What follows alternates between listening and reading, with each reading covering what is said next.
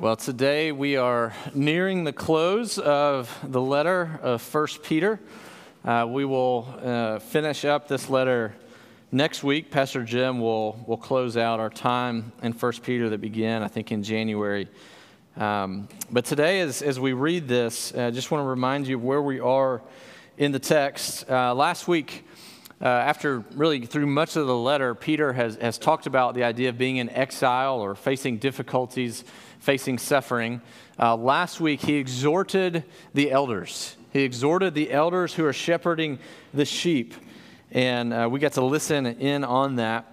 Uh, at the end of that passage last week in verse 5, he says, he talks to those who are younger. And then in the middle of verse 5, he says, Clothe yourselves, all of you, with humility. And it's really that idea that, that he continues on in our passage today. Uh, that he's speaking to all of us about humility as he begins this. And as we uh, prepare to read this text, um, there's two metaphors that have been uh, kind of present throughout this letter that I think will help us better hear and understand what Peter's saying. One of those uh, metaphors, like I said, is, is that of being in exile, right? Throughout this whole letter, from the very beginning, when Peter said to, that he's writing to the elect exiles, and then throughout the letter, he's talked about suffering, trial, difficulty, that there is a glory and an imperishable inheritance to come, but it's not here yet. Uh, so that idea of exile comes up again today. And the other metaphor that is helpful is what he, he talked about in just the previous few verses that we are a flock of sheep, that we are, are needy sheep uh, before uh, the care of our shepherd. So there's, there's the trial and non comfort of exile, there's the neediness of sheep. And so just listen to these things as we read God's word. But would you stand as we hear God speak in his word? This is 1 Peter 5, 6 through 11. It's printed in your bulletin, or you can find it in your own copy of Scripture. Humble yourselves, therefore, under the mighty hand of God, so that at the proper time he may exalt you, casting all your anxieties on him because he cares for you. Be sober minded, be watchful. Your adversary, the devil, prowls around like a roaring lion, seeking someone to devour. Resist him, firm in your faith, knowing that the same kinds of suffering are being experienced by your brotherhood throughout the world. And after you have suffered a little while, the God of all grace, who has called you to his eternal glory in Christ, will himself restore, confirm, strengthen, and establish you. To him be the dominion forever and ever. Amen. This is the word of God. Father, we ask that you speak through this your word. God, you tell us in John that your sheep recognize your voice. And we ask now that you would help us to hear your voice. And God, that you would firm up our faith through what you've given us here. I pray this in Christ's name. Amen. Well, please be seated. As I mentioned, uh, these themes of exile, these themes of, of being a sheep show up here. And um, I think what, what, we just read, in, in many ways, it feels like the end of the letter. And, and it is, so it makes sense, but it, it just kind of feels like this it's the close. Uh, it's this culminating close that Peter gives us here. And after spending four and a half chapters of talking about exile and suffering and difficulty and hope, what we have here is really these, these two massive exhortations, these two massive commandments, one related to God, one related to our enemy, as well as massive promises that will hold us, that will reassure us. In essence, Peter here is urging us to be firm in our faith, to, to hold to a firmness of faith as we endure exile. And you see that spelled out in verse 9. In, in speaking about the devil, he says, resist him firm in your faith. We see that phrase explicit there but the idea of being firm in our faith, of being strong in our trust of the Lord, really covers throughout the whole passage. And so I just want to ask and, and think together what, what does it mean? What does it mean to be firm in our faith? Well, what does it mean for you to be firm and to be strong in your faith? As you encounter suffering and difficulty, as you encounter the anxieties of exile that Peter's talked about, what does firmness of faith look like? And, and even once we get a picture of what it looks like, how can we be firm in our faith? After all, we're, we're sheep. We're weak and needy sheep. We're exiles who are facing difficulty. How, how can Peter tell us to be firm, to be strong while we face these things? So, so Peter focuses on these two things of what is firm faith and how can we be firm in our faith. And what we'll see is that firm faith looks like humbly entrusting yourself to God, watchfully resisting Satan, your enemy, and holding on to an enduring hope, all in this life of exile, all while we wait our days in exile. So, humility, resistance, and hope. And so, first, uh, Peter begins his exhortation here and he says, Humble yourselves, therefore. Be, be humble. Be willing to be made low. Be okay with it. Be content with a posture of humility. And he's, he's following up what he just said in verse 5 when he quotes Proverbs and he says, God opposes the proud, but he gives grace to the humble. So, so be humble because God opposes the proud. Be humble because God gives grace, favor, help to the humble. He says, Humble yourselves under the mighty hand of God. So, this phrase, mighty hand of God, it, it strongly echoes the Exodus story. It's with God's mighty hand that He rescued Israel out of slavery and out of the dominion of Pharaoh. It's with His mighty hand that He pulled them out and He sent, him, sent them to His promised land. And so, as we hear this, Peter's saying, Humble yourself under the powerful, rescuing hand of God.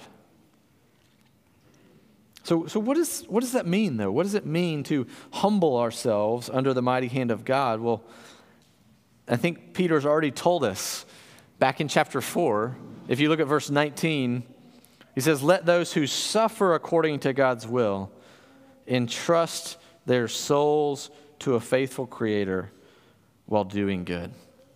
We, we humbly entrust ourselves to God in a life of suffering as we trust Him in those circumstances, in the difficulty, we accept it as part of what God is doing.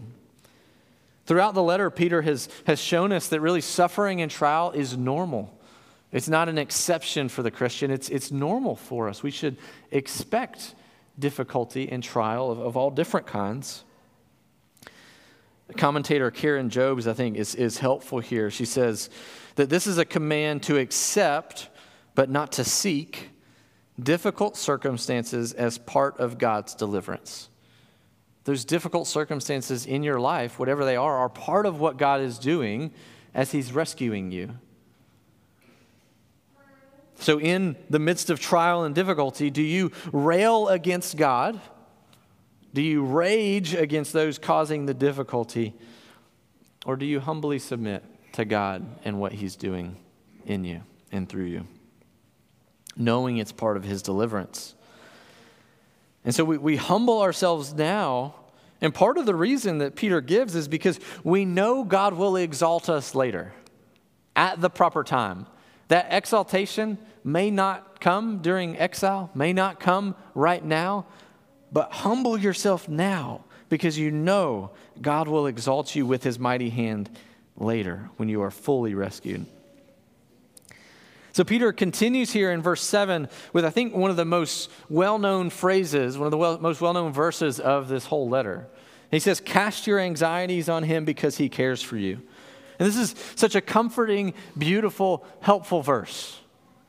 But a few years ago, when I was reading it, I all of a sudden realized that verse 7 follows verse 6. And I wonder, what, what does casting your anxieties on him, verse 7, what does this have to do with humbling ourselves under his mighty hand in verse 6? How are these two things linked? Because for Peter, it's the same thought, it's the same command. I think what, what we read earlier in Psalm 55 is helpful. Uh, I've, I've, been, the past week or two, I've been reading a lot, lot of Psalms. Um, and there's so many Psalms where It's, it's a difficult situ- situation, and the psalmist is crying out to God for help. That's what we read in Psalm 55. That's what we sang in Psalm 13. And I think it's helpful for us here is that these Christians are facing difficulty, they're facing anxieties, they're facing trials. And so, for, for these first century believers living in a, in a polytheistic society with multiple gods, all sorts of different religious standpoints, except for the one true God, they're facing all sorts of difficulties. They might be facing loss of family status, loss of respect, loss of one's livelihood, loss of friends, loss, perhaps in extreme cases, of one's life. For them, that's what their Christianly suffering looks like. It looks like loss of many of those things. And so when Peter says, cast your anxieties on him, that, these are those anxieties. They, they are facing loss and difficulty. That brings up anxieties for them. In fact, the, the command in verse 6 to humble yourselves under God, it looks like casting your anxieties on him. These are really the same thing. If you ca- are casting your anxieties on Him, then you are humbling yourself under God. If you're not, then you are not humbling yourself under God's mighty hand. In many ways, Peter is telling us here to the things that burden you, hurl those burdens upon the shoulders of the Lord. I think of my children and how silly it would be if they were burdened, anxiously burdened by what are we going to eat for dinner? What, what will we have? Will we have food tonight? Will we have food tomorrow? How can we do this? Will we have a place to sleep? Will our home be warm? Because those are my burdens. Those are the things that are upon my shoulders, not upon theirs. And I think Peter's telling us something similar.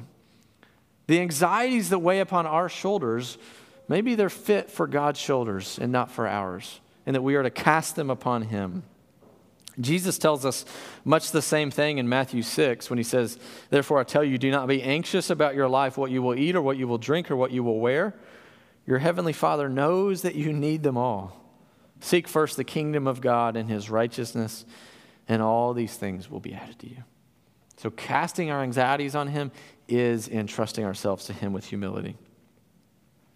And Peter adds here at the end of verse 7 that we cast our anxieties on him because he cares for us. God cares for you. God sees you. God knows you. God hears and knows every burden that weighs upon you. And he cares. You, you might reword this verse to say, Cast your concerns upon the Lord because you are his concern. The Lord is concerned for you. And so ask yourself Am I casting my anxieties upon Him? Do, do I actually do this? Do I cast my anxieties upon Him in prayer? How much does the burden have to pile up for you to finally cast it on the Lord?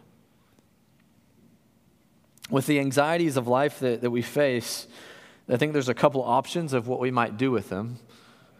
One thing we might do with all these burdens is just ignore them, pretend they're not there, stuff them in the closet, and act like they don't exist. Something else we might do is, is a burden silence, that we dare not speak of these things to the Lord. Perhaps you're prone to take them on yourself. I've got this. I can do this. I can take them all on myself. I'm strong. Perhaps you, you rage against God and you rail against those causing the difficulties, and you're just angry at the difficulty. Or maybe, like Peter's telling us here, you cast your anxieties, you hurl them upon the Lord. Mark Vroegop, in a book about learning to lament as a Christian, writes this about giving God the silent treatment, about that option. He says, To pray in pain even with the messy struggle and tough questions, is an act of faith where we open up our hearts to God. Prayerful lament is better than silence. Giving God the silent treatment is the ultimate manifestation of unbelief. Despair lives under the hopeless resignation that God doesn't care, He doesn't hear, and nothing is ever going to change. People who believe this stop praying. And so, people of God, you can cast your anxieties upon God. You can pray them upon Him and throw them upon Him because He cares for you, because He holds you with His mighty delivering hand, and because in your humility, He will exalt you at the proper time. So Peter shifts our focus here at the end of verse 7 as he gets into verse 8 from, from thinking about life under God and the difficulties we face, and he focuses on a different difficulty. on a, the difficulty that's, that, that we have a very real enemy who wants to attack and devour us. Throughout the letter, he's a couple times talked about the sinful desires within, that we, we have a war waging within, that we're being tempted by our own desires. But here he adds to that that we have an enemy outside of us who is attacking us as well. And so he tells us to be sober minded and he tells us to be watchful. To be sober minded is to think clearly, to have a clear head about you, to be aware, to, to be thinking right and not be distracted or foolish. And to be watchful, he's saying be alert, be on guard, be awake. To be sober minded, be watchful. And, and to do that, we've got to know the enemy's nature and we've got to know the enemy's limits. First, the enemy's nature. Think about the picture that Peter gives us here. He says, The enemy prowls around like a roaring lion seeking someone to devour. Now, you probably, like me, think of your picture of a lion is what you've seen on TV or what you've seen at the zoo behind a nice you know, fence or cage of sorts. And that gives you a sense of a lion, but perhaps for some of these first century Christians reading this letter that Peter wrote to them, they, they might have actually witnessed human blood dripping from a lion at the hands of Rome. That, that may be part of their picture of a lion, that they have it a little bit more firsthand for us than us. Peter also adds to this at the beginning. He says, your adversary, the devil. Your adversary, this means that Satan is your enemy, and it also has this connotation of being the accuser, which is, we see that also of Satan throughout Scripture, that Satan wants to, he is your enemy who wants to tear you apart, but he also wants to accuse you, and he will lie and deceive you to do that. Ultimately, here, Satan wants to devour you. He wants to get his teeth upon you and pull you back into the ways of the world, back to the sins of the world, back from trusting God and His care for you. That is His aim, nothing less than that.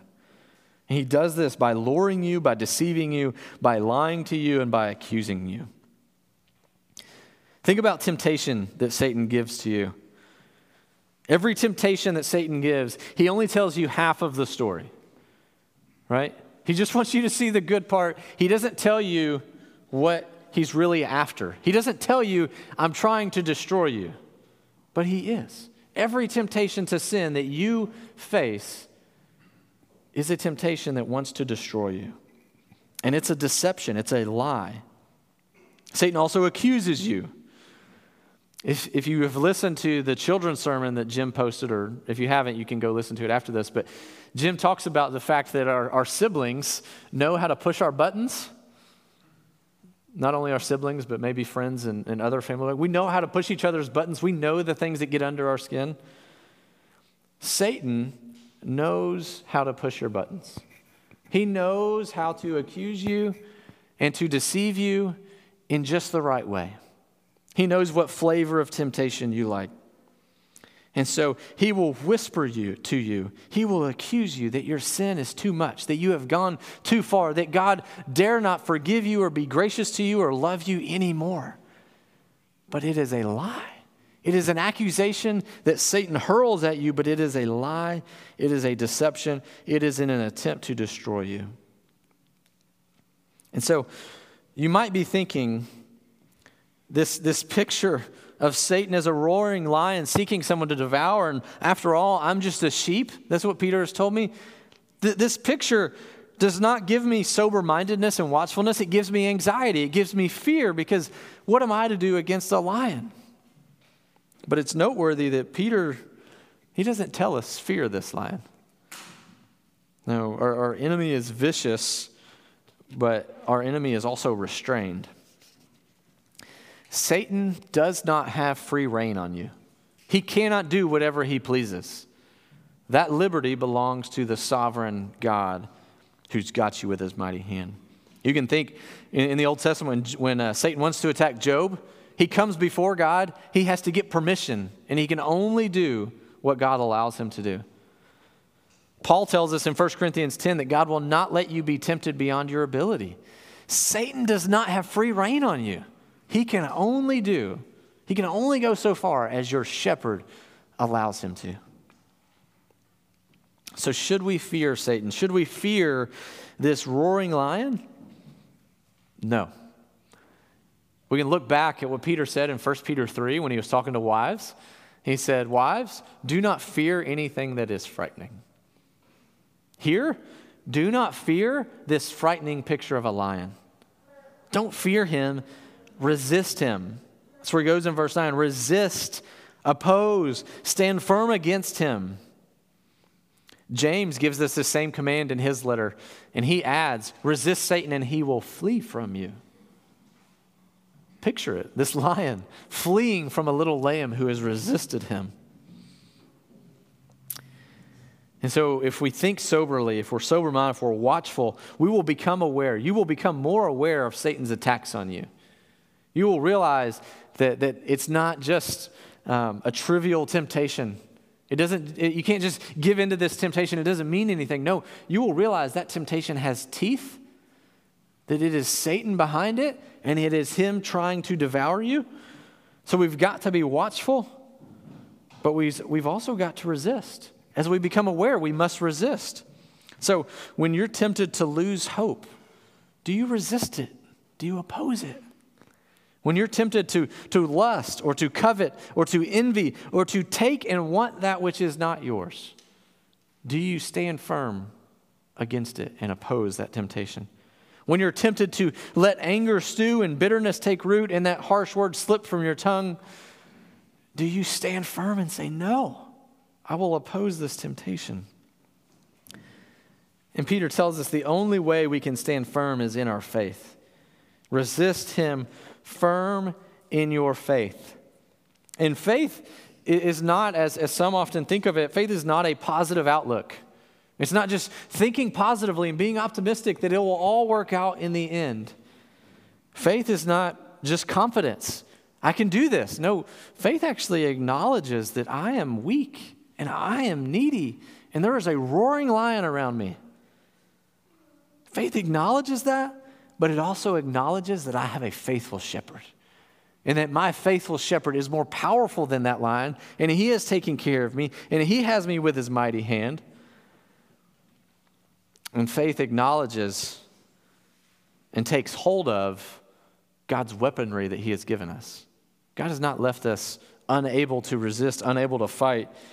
In Ephesians 6, Paul says this Finally, be strong in the Lord and in the strength of his might. Put on the whole armor of God. Why? So that you may be able to stand against the schemes of the devil. We do not wrestle against flesh and blood, but against rulers, against the authorities, against the cosmic powers over this present darkness, against the spiritual forces of evil in the heavenly places. Therefore, take up the whole armor of God that you may be able to withstand in the evil day, and having done all, to stand firm. Grab hold of what God has given so that you may stand firm against Satan. It's, it's by faith that we grab hold of the promises that God has given, and those accusations from Satan lose their power. It's by faith that we go to God in His Word, the sword of the Spirit, and that we know it, we read it, we meditate upon it, we talk with others about it, we sit under it as it's preached Lord's Day by Lord's Day. It's by faith that we cling to God's Word. And when Satan hurls his temptations at us, we see the lies that they are. It's by faith that in our trials and in our need, we know that we can pray and God will hear us and that He cares for us. It's by faith that when Satan hurls that accusation at you that you are unworthy and unloved, that we remember that we are righteous because of Jesus Christ and that He has rescued us and it's His blood that covers us. It's by faith that we remember that. It's by faith that our, it's by the, these promises that our faith is, is made firm. I think Edmund Clowney is, is spot on in diagnosing our danger. He says, The danger to the Christian is not that he is helpless before the devil. The danger to the Christian is that he will fail to resist. Your danger is that you will fail to resist. He says that the danger is that he will not watch and pray, that he will not put on the whole armor of God and take the sword of the Spirit. That sword, the word of God, was the weapon Jesus used in his ordeal in the desert. It is ours to use in his name. Your danger is not that you can't resist that temptation from Satan or that accusation. Your danger is that you won't take hold of what God has given. So maybe today you need to be reminded of the viciousness of Satan.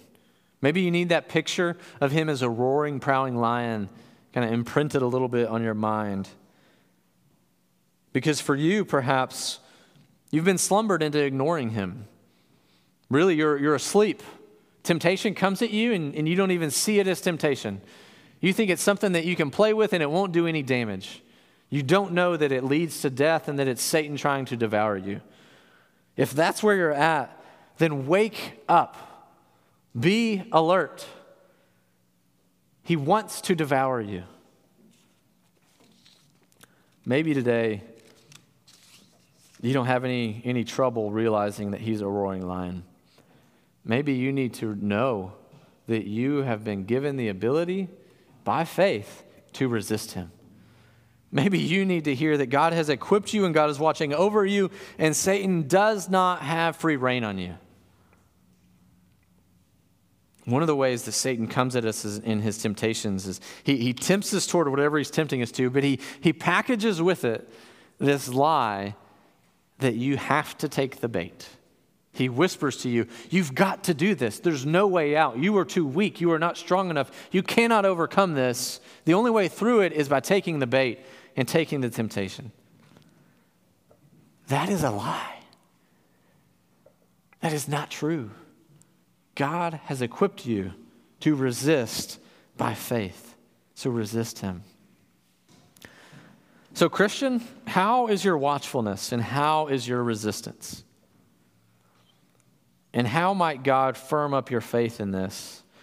I'm going to give you a couple thoughts on, on how He might firm up your faith. One, grab hold of the sword of the Spirit.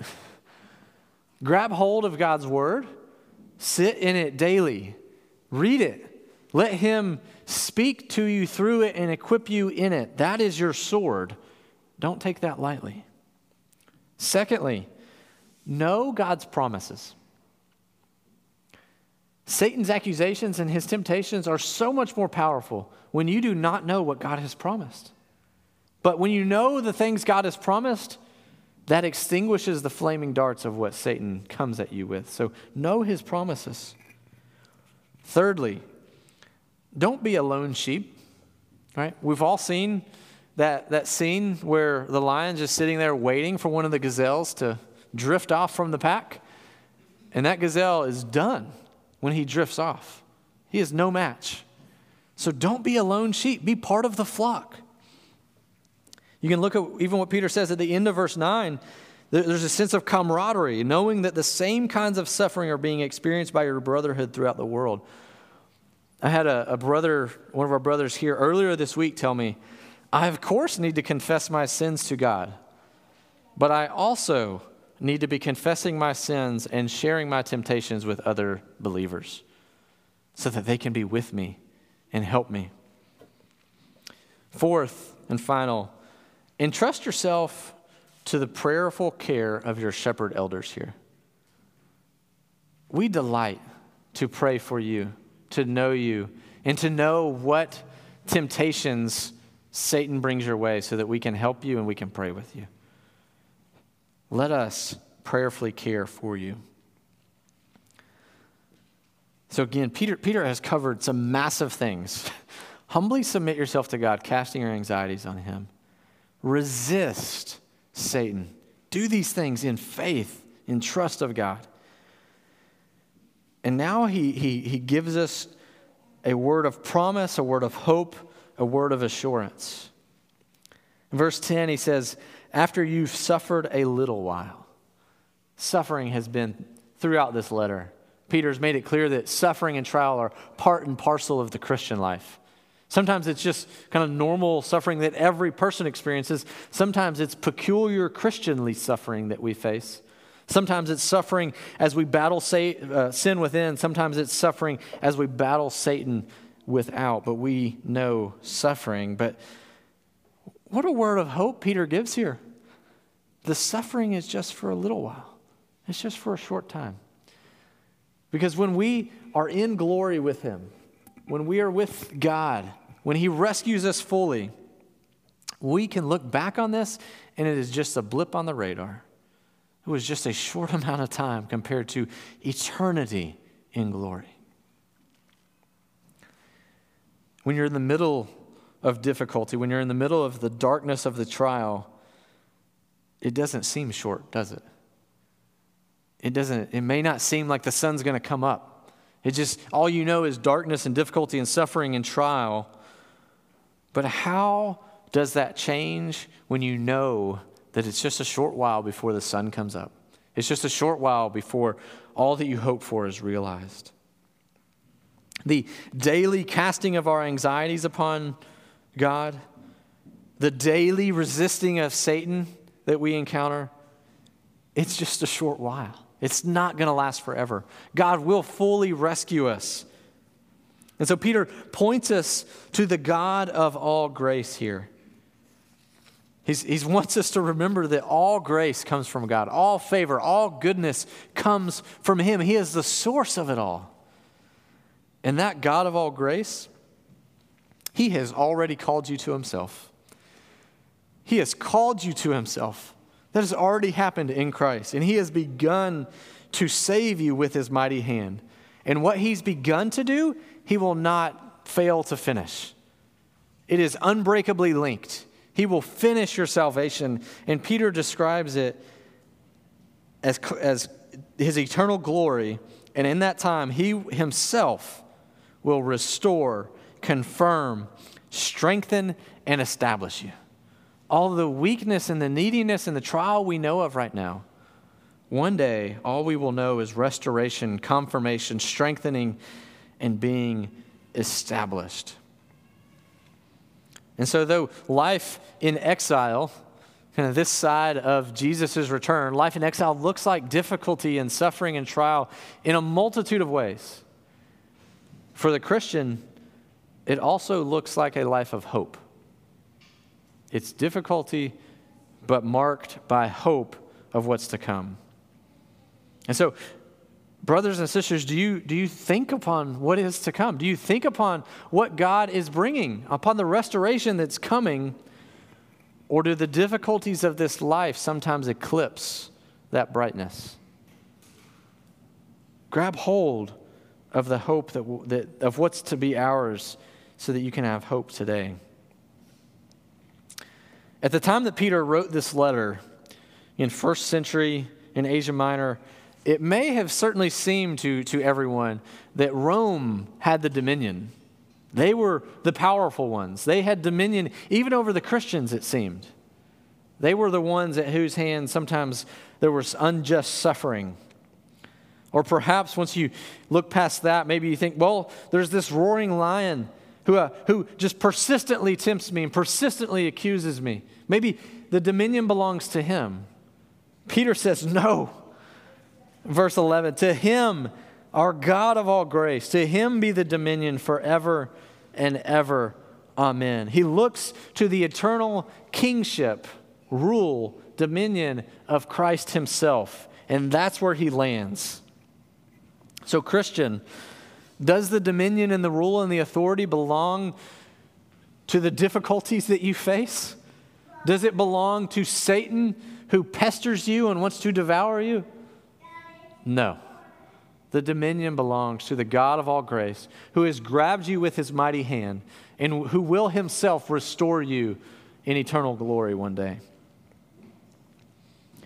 The very thing here that Peter praises God for is the very thing that will actually hold us in life in exile. He praises God that His is the dominion, that He is the king forever. That's the very thing that will firm up your faith as you face anxieties, as you face difficulties, as you face temptations, as you face accusations. If you remember, God is the king, His is the dominion forever. He is my king, and I am under His hand. So, brothers and sisters, do you sometimes feel weak? Do you sometimes feel needy and helpless and just like a sheep who is so needy? Or like an exile who's just perpetually in exile? Peter tells us look to the dominion of our King. Not only look to it, actually give him praise. When you are facing difficulty this week or when you are facing temptation this week, Look at 1 Peter 5:11 and say, "To my God belongs dominion. To my God belongs the eternal kingdom." And I will praise him right now in the midst of difficulty and temptation. I will give him praise and honor right now. And that very thing will give you rest, will give you security, and that very reality will firm up your faith. That is where we get firm faith from, is that we have an eternal King to whom belongs dominion forever and ever. Amen. Let's pray. Father, we do give you praise right now that you are the rescuing, saving, ruling God. Lord God, there is none who can thwart your power. There's none who will take your reign. And Lord, we long for the day when you return and when you restore us and strengthen us. Father, I pray for all of us that you would firm up our faith this week. We pray in Christ's name. Amen.